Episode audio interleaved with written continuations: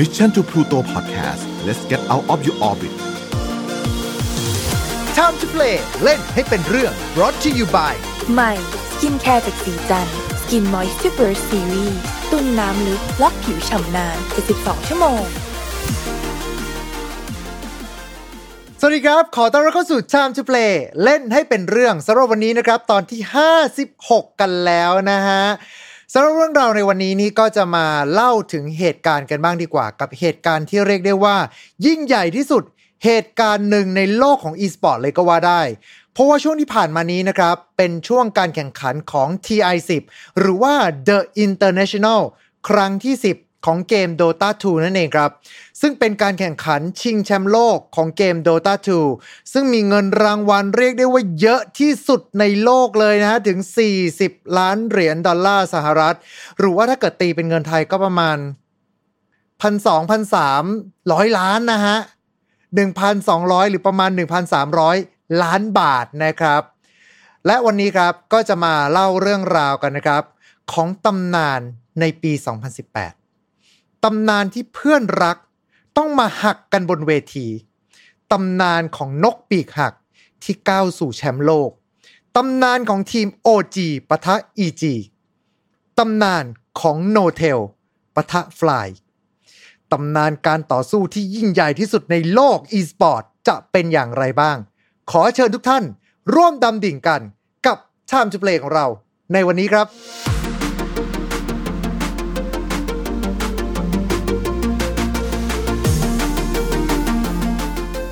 เอาละครับสำหรับคนที่ติดตามการแข่งขัน e-sport มาเนี่ยเราก็จะได้เห็นกันทุกรถเลยนะครับ เหมือนกับการแข่งขันกีฬาจริง ๆ ไม่ว่าจะเป็นทั้งเรื่องราวที่สุดประทับใจ เรื่องราวดราม่าเรื่องราวที่มีพูดถึงการขับเคี่ยวกันระหว่างผู้เล่นสองคน แต่เรื่องราวนี้ครับ จุดเริ่มต้นของเขา มาจากคู่ซีครับ เพราะว่าในช่วงประมาณเปลี่ยนผ่านของเกม Dota ภาคแรกใช่ไหมฮะตอนที่เรายังเรียกว่า .a กันอยู่เนี่ย จะมีหนึ่งในเกมที่ออกมาและกลายมาเป็นเหมือนกับตัวเกมที่เรียกได้ว่ามาท้าชิงนะฮะ ที่ดูดผู้เล่นเนี่ย ไปเล่นเกมนี้กันเยอะมาก นั่นก็คือเกม Hon หรือว่า Heroes of New Earth นั่นเองนะครับ ผมเชื่อว่าถ้าเกิดว่าท่านผู้ฟังเนี่ยหลาย ๆ ท่านก็น่าจะเคยได้ยินชื่อของเกมนี้กัน เพราะว่าก็เคยเป็นเกมระดับที่เรียกได้ว่าบูมมากในประเทศไทยด้วยนะฮะ มันเริ่มต้นในปีประมาณช่วง 2010 นะฮะ ที่ผู้เล่น Johan Sundstein หรือว่าที่รู้จักกันในนามของ No t e l หรือว่าอีกชื่อหนึ่งของเขาก็คือ Big Daddy หรือว่าที่คนไทยจะเรียกกันว่าพ่อใหญ่นั่นเองนะฮะ โดยสำหรับคุณ Johan หรือว่า N0tail เนี่ยมาจากเดนมาร์กครับ ได้มาเจอกับผู้เล่นอีกท่านหนึ่งที่มีชื่อว่าทาลไอแซคหรือว่าฟลายจากอิสราเอลแล้วก็แคนาดานะฮะ โดยทั้งคู่เนี่ยมาพบกันในเกมฮอนเนี่ยแหละครับ ได้เล่นกันมาตลอด แล้วก็ไปเตะตาทีมใหญ่เข้านะครับ กับทาง f ฟนติกซึ่งจะเป็นองค์กร e-sport ขนาดใหญ่เลยครับ แล้วก็ได้มีการรับผู้เล่น 2 คนนี้มาร่วมทีม แล้วก็เรียกได้เลยนะฮะว่าทั้งสองคนเนี่ยก็พาทีมเนี่ยได้แชมป์ต่างๆ มากมายเลยล่ะครับ เรียกได้เลยนะฮะว่าสำหรับทีมฟนาติกในยุคนั้นเนี่ยถือได้เลยนะครับว่าเป็นผู้เล่นเกมฮอนที่เก่งที่สุดในโลกเลยก็ว่าได้ครับ แต่แล้วฮะเรื่องราวมันก็มีการเปลี่ยนแปลง ยุคสมัยมีการเปลี่ยนผัน หลังจากที่เกม Dota 2 ออกมา ก็เป็นหนึ่งในปัจจัยที่ทำให้เกมฮอนเนี่ยค่อยๆเสื่อมความนิยมลง และแน่นอนนะครับว่าทั้ง Fly แล้วก็ No t e l เองเนี่ยก็ยังคงจับมือคู่กันมา แล้วก็เปลี่ยนมาเล่นเกม Dota 2 ครับ โดยในปี 2012 นี้เองนะฮะ ที่ทั้งคู่เนี่ย เริ่มเข้าแข่งขันเกม Dota 2 ภายใต้ธงทีมของ Fnatic ครับ แล้วก็สร้างผลงานต่างๆ มากมาย รวมไปถึงได้เข้าสู่การแข่งขัน TI 3 หรือว่า The International ครั้งที่ 3 ซึ่งจัดขึ้นในปี 2013 ด้วยนะครับ แต่ว่าอันดับก็เรียกได้ว่าไม่ได้ดีมากนักนะฮะ โดยที่ทั้งคู่เนี่ย ถ้าเกิดว่าตอนที่เข้าแข่งขันกันอยู่เนี่ย N0tail เขาจะอยู่ในลักษณะของผู้นำทีมครับ ในขณะที่ Fly เนี่ย เป็นเหมือนกับมันสมองของทีมในการเลือก draft ฮีโร่ต่างๆ เข้าในการแข่งขัน แล้วก็ในช่วงนั้นเองเนี่ย N0tail ก็เริ่มเปลี่ยนชื่อจากโนเทลไปเป็น Big Daddy ด้วยเช่นเดียวกัน ผลงานดี แต่ไม่ตะการตาครับ สุดท้ายจบการแข่งขัน TI4 ก็เรียกได้ว่าอันดับไม่ค่อยดีเท่าไหร่นะฮะ ทั้งคู่ก็เลย ยังคงแท็กทีมแล้วก็ออกจากทีมฟนาติกครับ แล้วก็ไปจับมือกับผู้เล่นของนาวีร่วมกันสร้างทีมใหม่ที่มีชื่อว่าทีม Secret ซึ่งปกติเนี่ยถ้าเกิดว่าพูดถึงการแข่งขัน e-sport แล้ว roster ของทีมครับ หรือว่า รายชื่อของผู้เล่นเนี่ยมักจะมีการเปลี่ยนแปลงกัน โดยเฉพาะหลังจากจบการแข่งขันใหญ่ ดูว่าอันดับอยู่ที่ไหน เอ๊ะ ตรงนี้ผู้เล่น คนไหนที่กลายมาเป็นจุดอ่อนของทีมหรือเปล่า ก็จะมีการเปลี่ยนแปลงกันไปเรื่อยๆ แล้วแต่องค์กร e-sport นั้นๆ แต่ทีม Secret ถูกสร้างขึ้นมา โดยมีการมองว่าจะเป็นการบริหารงานโดยกลุ่มผู้เล่นกันเอง จะไม่มีการเตะใครออกง่าย ๆ ฟังเหมือนจะเป็นคอนเซปต์ที่เรียกได้ว่า เป็นคอนเซปต์ในฝันสำหรับนักกีฬาอีสปอร์ตเลยละครับ แต่แล้วความฝันนั้นก็มลายลง เมื่อ Fly ครับที่เป็นมันสมองของทีมตั้งแต่ตอนที่อยู่ Fnatic เนี่ยกลายเป็นว่าพอมาอยู่ทีม Secret เนี่ยเหมือนกับเขาไม่สามารถแสดงศักยภาพ การเป็นมันสมองในการเลือก draft ส่วนของตัวฮีโร่ออกมาได้อย่างเต็มที่ เขาก็เลยโดนมองว่าเป็นจุดอ่อนของทีม และสุดท้าย ทีมที่บอกว่าจะจับมือแล้วก็เดินร่วมทางกันไป เป็นคนที่เตะ Fly ออกจากทีมเอง หลังจากนั้นไม่นานครับ N0tail ที่เป็นคู่หูกับ Fly มาตลอดก็รู้สึกว่า แบบนี้มันไม่ดีแน่ สุดท้าย N0tail ก็ลาออกจากทีม Secret ด้วยเช่นเดียวกันนะครับ มันก็เลยกลายเป็นเหมือนกับจากคอนเซปต์ของการที่สร้างทีม e-sport จากผู้เล่นที่แท้จริง สุดท้ายมันก็ ได้ผลอะไรที่อาจจะไม่ค่อยแตกต่างไปจากลักษณะเดิมๆที่มีคนคุมองค์กร e-sport นั้นๆ อยู่ ดังนั้นครับตอนนี้ทั้งสองคนทั้งฟลายแล้วก็โนเทลเองเนี่ยทั้งคู่เป็นครั้งแรกเลยที่ต้องออกไปอยู่กันคนละทีม โดยทั้งฝั่งของทั้งคู่เนี่ยสุดท้ายก็ได้กลับมาโคจรเจอกันในการแข่งขัน TI5 หรือว่า The International ครั้งที่ 5 นั่นเองครับ แต่ครั้งนี้ มาในฐานะของศัตรู โนเทลครับ ประจำอยู่กับทางทีม Cloud9 มาปะทะกับ Fly ที่อยู่กับทางทีม Complexity Gaming แต่จนแล้วจนรอดนะครับ ทั้งคู่ก็เรียกได้ว่ายังไม่สามารถที่จะทำผลงานได้ดีนัก กับทีมต้นสังกัดครับ แล้วก็หลังจากการจบการแข่งขันในครั้งนั้นเนี่ยทั้งคู่ได้มาคุยกันอีกครั้งหนึ่ง แล้วก็มีความคิดที่จะสร้างทีมของตัวเองขึ้นมาจริง ๆ ครับ และนั่นก็คือต้นกำเนิดของทีมที่มีชื่อว่า OG แต่กว่าที่จะได้ใช้ชื่อ OG นั้น มันก็ยังมีเรื่องราวนะครับ เพราะว่าหลังจากจบ TI5 เนี่ยทั้งฝั่งของ n o t e l แล้วก็ Fly เนี่ยก็มีการกลับมาร่วมทีมจอยทีมกัน แล้วก็ตั้งชื่อทีมว่า Monkey Business อาจจะแปลว่า เรื่องแผลงๆอาจจะแปลว่า คนพินเพี้ยนหรือว่าคนเจ้าเล่ก็ได้เช่นเดียวกันนะครับ โดยหวังว่าทีมนี้จะเป็นทีมที่ผู้เล่นเนี่ยจะจับมือกัน แล้วก็ค่อยๆพัฒนาไปด้วยกัน เหมือนกับการตีความเป็นองค์กร e-sport ทิ้งทั้งหมดเลย แล้วก็กลับไปสู่รากเหง้าของการแข่งขัน e-sport ในยุคแรก ที่แต่ละคนเนี่ยมาจากกลุ่มผู้เล่น ร่วมมือร่วมใจกัน พร้อมที่จะฟันฝ่าอุปสรรคไปด้วยกันนะครับ โดยสำหรับฝั่งของทางทีม Monkey Business เนี่ยก็ได้มีการเปลี่ยนชื่อเป็น OG ในภายหลังหลังจากที่เขาเนี่ยได้เข้ารอบการแข่งขันระดับ major ที่เยอรมันครับ โดยตอนนั้นถ้าผมจำไม่ผิดรู้สึกจะใช้เป็น major แฟรงก์เฟิร์ตมั้งนะฮะ แล้วก็จากทีมที่ไม่มีแต้มต่อใด ๆ เลยนะครับ ทีมที่เรียกได้ว่าฟอร์มกันขึ้นมาใหม่ด้วยซ้ำแต่ว่าผู้เล่นก็มีความเก๋าอยู่ในตัวแล้วสามารถที่จะไต่จากรอบคัดเลือก ถึงแม้ว่าจะโดนดีดไปอยู่ใน lower bracket หรือว่าเขาเรียกว่าเป็นทีมสายล่าง สตาร์ทมาเริ่มต้น เรียกได้เลยนะฮะว่าอยู่ทีมสายล่างตั้งแต่ต้นเลย แล้วก็การแข่งขันในรอบนั้นเนี่ย เป็นแบบโบวันหรือว่า best of one ถ้าเกิดว่าคุณแพ้ตรงนั้นก็เก็บกระเป๋ากลับบ้านไปได้เลย แต่ตำนานของทีม OG ก็เกิดขึ้นตรงนั้นครับ เพราะว่าเขาเนี่ยสามารถฟันฝ่าจากขอบนรก แล้วก็ก้าวเข้าไปสู่รอบชิงชนะเลิศได้ ไปเจอกันนะครับ กับทีม Secret ทีมที่ทั้ง Fly แล้วก็ No t e l เนี่ย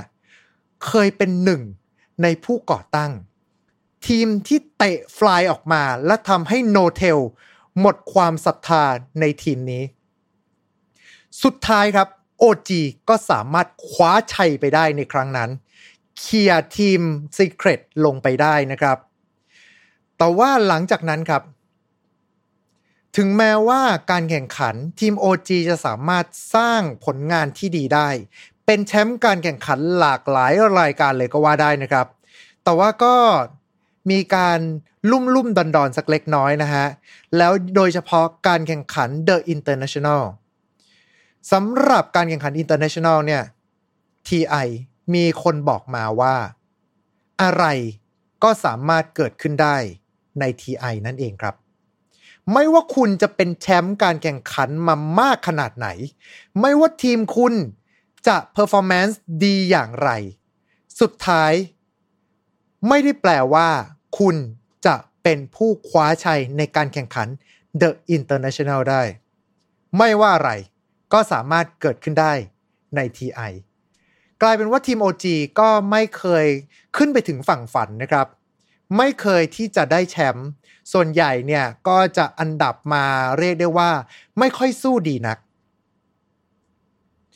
แล้วก็ในปี 2018 ครับ เรื่องราว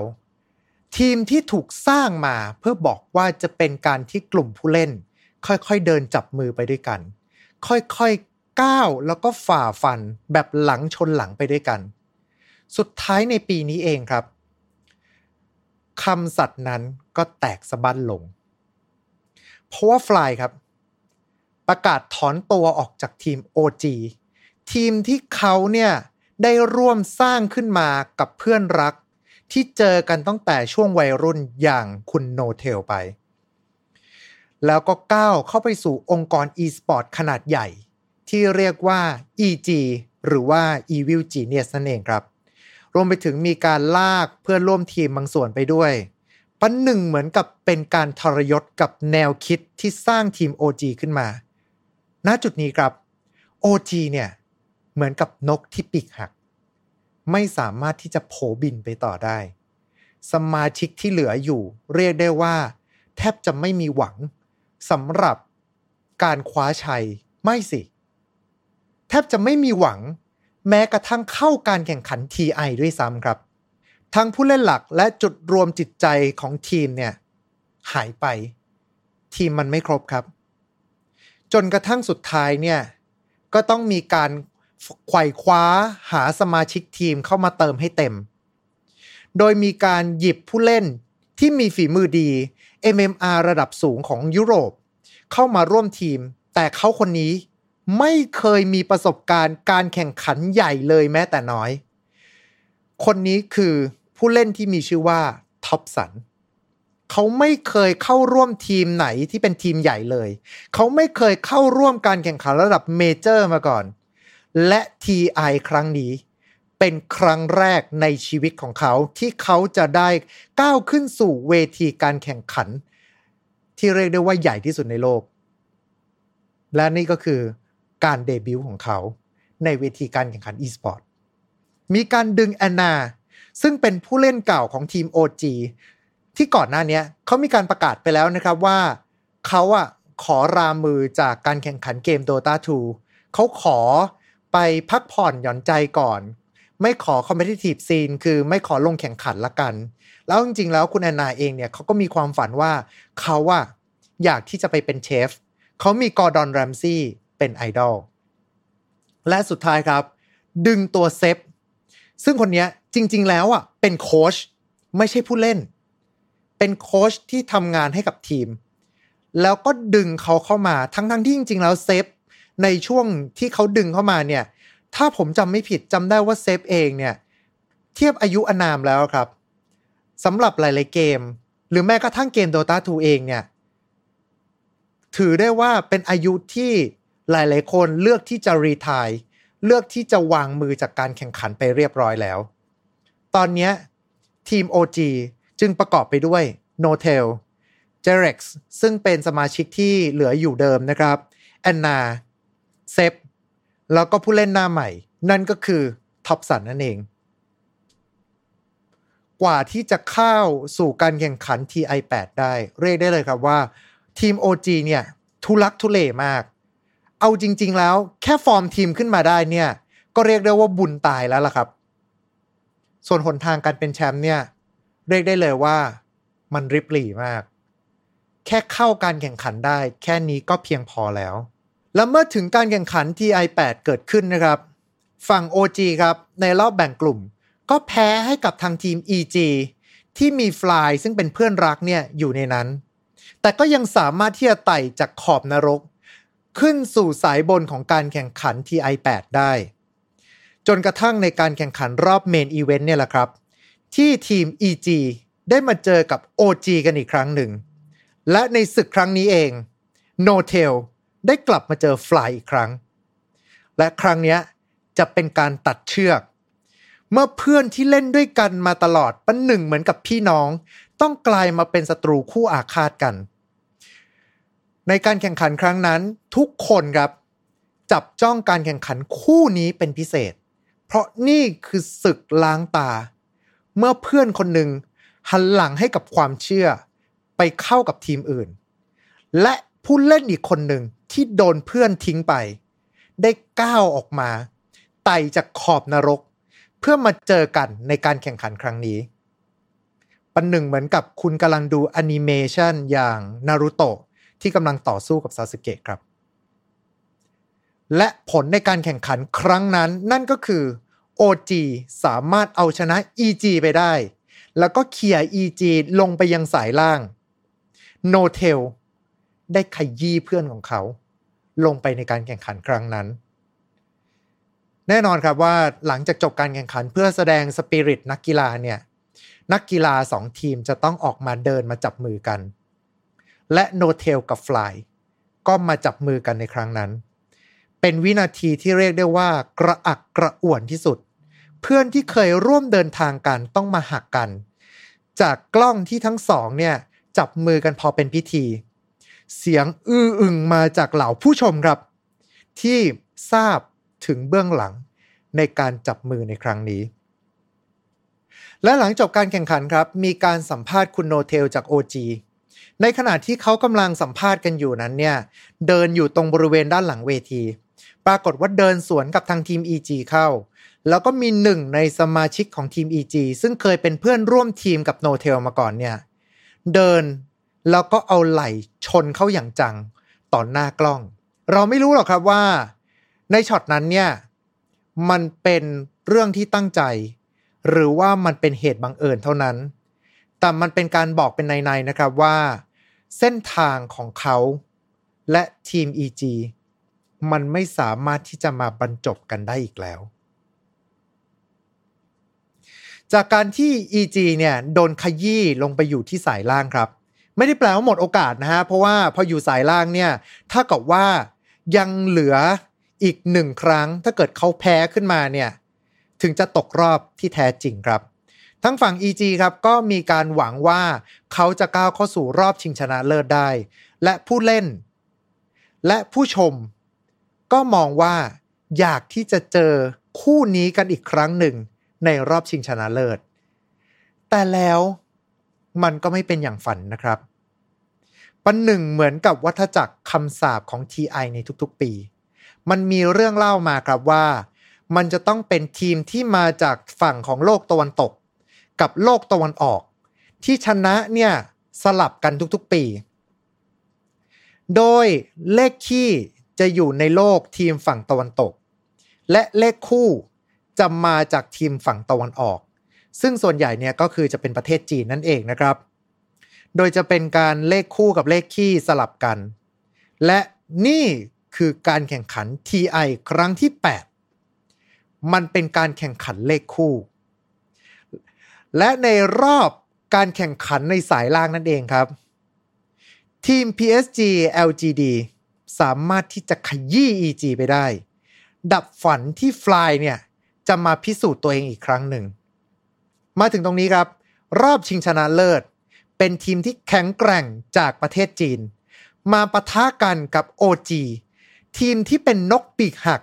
ที่เข้ามาในการแข่งขันนี้อย่างทุลักทุเล การแข่งขันจะเป็นแบบโบ5หรือว่า 3 ใน 5 เกมแรกครับ OG สามารถที่จะเอาชนะไปได้ก่อน และหลังจากนั้น ก็โดน PSG LGD โต้กลับมาได้ถึง 2 เกม พอมาถึงเกมที่ 4 ครับ ขอแค่อีกคะแนนเดียวให้กับทาง PSG LGD ทีมจากจีน เพียงแค่นั้นคำสาปเลขคู่ก็จะกลับมาอีกครั้งหนึ่ง ขณะที่มีการ draft ฮีโร่แข่งกันนั้นนะครับ ทาง OG ครับ เลือก draft โดยที่หลายคนบอกกันเลยนะฮะว่า มันผิดกับ meta ทั้งหมด มันเป็นการเลือกฮีโร่แบบผิดกับตำราที่เคยมีมาทั้งหมดก่อนหน้านี้ ถ้าเกิดมองจาก list แล้วเนี่ย ทั้งนักวิเคราะห์ analysis แม้กระทั่ง caster เองเนี่ย ก็ยังบอกเลยนะครับว่าปีนี้ PSG LGD ได้แชมป์แน่นอน ก่อนการแข่งขันครับ มีการสัมภาษณ์โค้ชทั้งสองทีม PSG LGD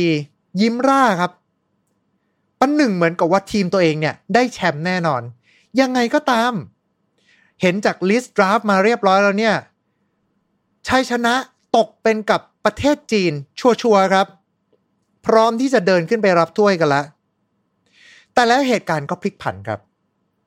ในช่วงท้ายเกม Ceb ที่เป็นโค้ชของ OG ที่ต้องกลายมาเป็นผู้เล่นเพราะว่าคนขาดเนี่ยกลับสามารถพลิกสถานการณ์ แล้วทำให้ทั้งสนาม รวมไปถึง caster ทั้งโลกเนี่ยตะโกนชื่อของเขาออกมา เสียงดังไม่ขาดสาย สถานการณ์นั้นเองครับทำให้บรรยากาศเนี่ยเปลี่ยนไปทันที ทีม OG สามารถคว้าชัยได้ในเกมที่ 4 ตอนนี้ คะแนนเป็น 2 ต่อ 2 และเกมต่อไป คือการแข่งขันรอบสุดท้าย ที่จะตัดสินว่าใครกันที่จะเป็นแชมเปี้ยนใน TI8 ครั้งนั้นไป บรรยากาศเรียกได้เลยนะครับว่าตึงเครียดมาก OG ครับ ก็ยังเลือกฮีโร่ที่เรียกได้ว่า off meta มากๆ เราไม่ค่อยเห็นฮีโร่เหล่านี้ในการแข่งขันเท่าไหร่ประหนึ่งเหมือนกับว่าถ้าจะแพ้ ก็ขอแพ้ไปพร้อมกับฮีโร่ที่ตัวเองชอบเล่นมากที่สุด และในฝั่งของ PSG LGD เองครับ เรียกได้เลยนะฮะว่า ดูสับสนโอลหม่านมาก ปันหนึ่งเหมือนกับทั้งสองทีมโยนตำราทิ้ง แล้วเลือกตัวที่คิดว่า ตัวเองชอบมากที่สุดในช่วงต้นเกมครับ PSG LGD เนี่ยสามารถขยี้ OG ได้ แต่ทัวร์นาเมนต์นี้ครับปันหนึ่งเหมือนกับสร้างมา เพื่อให้ตำนานได้เกิดขึ้นและถูกจารึกเอาไว้ในโลกของ e-sport ว่ากันว่าอะไรก็สามารถเกิดขึ้นได้ใน TI ทีม OG ครับสามารถค่อยๆ ตีตื้นขึ้นมาได้ จนสุดท้ายก็สามารถทำลายคำสาปได้ OG จากทีมรองบ่อน เพื่อนทรยศ ผู้เล่นไม่พอ กลายมาเป็นแชมป์โลกของ TI8 แล้วก็สามารถที่จะตอกย้ำแนวคิดของทีม e-sport ได้ว่า มันไม่ใช่การเลือกซื้อนักกีฬาที่เก่งที่สุดเข้าทีม แต่มันคือการที่ค่อยๆ จับมือแล้วก็เดินทางไปพร้อมๆกัน และนี่ก็คือตำนานของ OG ตำนานของเพื่อนรักที่ต้องมาสู้กันเพื่อพิสูจน์ความเชื่อ ตำนานการต่อสู้ของโนเทลและฟลายครับ เหตุการณ์หลังจากนั้นในปี 2019 นะฮะ กับงาน TI9 เนี่ย ทีมมามืดที่คว้าแชมป์ใน TI8 ทีมที่ใครต่อใครก็บอกว่าที่แกได้แชมป์อะฟลุกคำสาปที่บอกว่าไม่มีทีมใดที่สามารถได้แชมป์2 ปีติด แต่แล้วครับ OG ก็สามารถทำลายคำสาปนั้น ได้การคว้าแชมป์สมัยที่ 2 มาได้ มาพร้อมกับการเลือกดราฟฮีโร่ที่เรียกได้ว่า อีหยังว้ามากๆ แล้วก็ทำเอาเมตาการแข่งขัน รวมไปถึงการเล่นเนี่ย ปั่นป่วนไปพักใหญ่ๆกันเลยทีเดียวครับ แต่นั่นก็ถือได้นะฮะว่าเป็นการพิสูจน์ว่า Dota 2 เป็นเกมแนวโมบ้าที่มีความลึกมากที่สุดในโลกเกมหนึ่งเลยทีเดียวละครับ แล้วสำหรับใครที่สนใจนะฮะก็สามารถที่จะติดตามสารคดีของทีม OG ได้นะฮะ ลอง search หาคำว่า True Sight หรือว่า Against the Odds ทาง YouTube นะครับ ถ้าผมจำไม่ผิดรู้สึกว่า True Sight ก็จะมีคนเอามาพากย์เป็นเวอร์ชันภาษาไทยด้วยเช่นเดียวกันดังนั้นเนี่ยน่าจะทำให้ทุกท่านเนี่ยสามารถที่จะอินไปกับสารคดีชุดนี้ได้ แล้วก็เรียกได้นะว่าถ้าเกิดว่าต่อให้คุณเนี่ยไม่ได้ดูการแข่งขัน Dota 2 มาก่อน คุณก็สามารถที่จะเข้าใจ บรรยากาศการแข่งขัน และความยิ่งใหญ่ของตำนานบทนี้ได้นะครับผมอะก็สำหรับตอนที่อัดพอดแคสต์ชุดนี้นะฮะจะเป็นช่วงก่อนที่การแข่งขัน TI10 จะจบลงนะครับ แต่ว่าตอนที่ตัวพอดแคสต์ชุดนี้ออกมาเนี่ยคิดว่า TI10 ก็น่าจะมีการจบลงเป็นที่เรียบร้อยแล้วนะฮะ ดังนั้นเนี่ยก็เลยไม่ได้อัปเดตข้อมูลในปีนี้ให้ แล้วก็ที่ผ่านมา OG ก็เหมือนจะ draft ฮีโร่มาได้แบบว่า เป็นแฟนๆ ก็คงจะแบบร้องซีดกันอยู่บ่อยครั้งมาก ๆ เลยทีเดียว สมชื่อกับทีมแรกของเขาเลยกับคำว่า Monkey Business หรือว่าเจ้าพวกติงตองนั่นเองนะครับ แล้วก็นี่ก็คือจะเป็นอีกหนึ่งเรื่องราว การแข่งขันในโลก e-sport ที่มีทั้งมิตรแล้วก็คู่กัดกันอีกมากมายนะครับ ที่เรียงร้อยเรื่องราวกลายมาเป็นตำนาน ในกีฬารูปแบบใหม่ของโลกในวันนี้ยังก็ตามครับวันนี้ก็ต้องขอขอบคุณทุกๆทท่านด้วยนะครับ ที่ติดตามรับชมหรือว่ารับฟังกันนะครับ ถ้าเกิดว่าเอ่อรวมไปถึงขอขอบคุณด้วยเช่นเดียวกันนะครับ กับเพื่อนๆในวงการ e-sport หลายๆท่านที่ได้มาช่วยกล่าวบทตัวพอดแคสต์ของผมในวันนี้นะฮะและยังไงก็ตามครับสำหรับผู้ฟัง ก็อาจจะรบกวนนะฮะ ช่วยกันกดไลค์กดแชร์ กด Subscribe กด Follow ตามช่องทางที่ทุกท่านกำลังรับชมหรือว่ารับฟังกันอยู่ แล้วก็สามารถที่จะคอมเมนต์กันเข้ามาด้านล่างได้ด้วยเช่นเดียวกันนะครับ แล้วยังไงก็ตามนะครับ วันนี้ขอขอบคุณทุกท่านมากที่ติดตามรับชมกัน เอาไว้เจอกันใหม่ โอกาสหน้า วันนี้ขอบคุณแล้วก็ สวัสดีครับ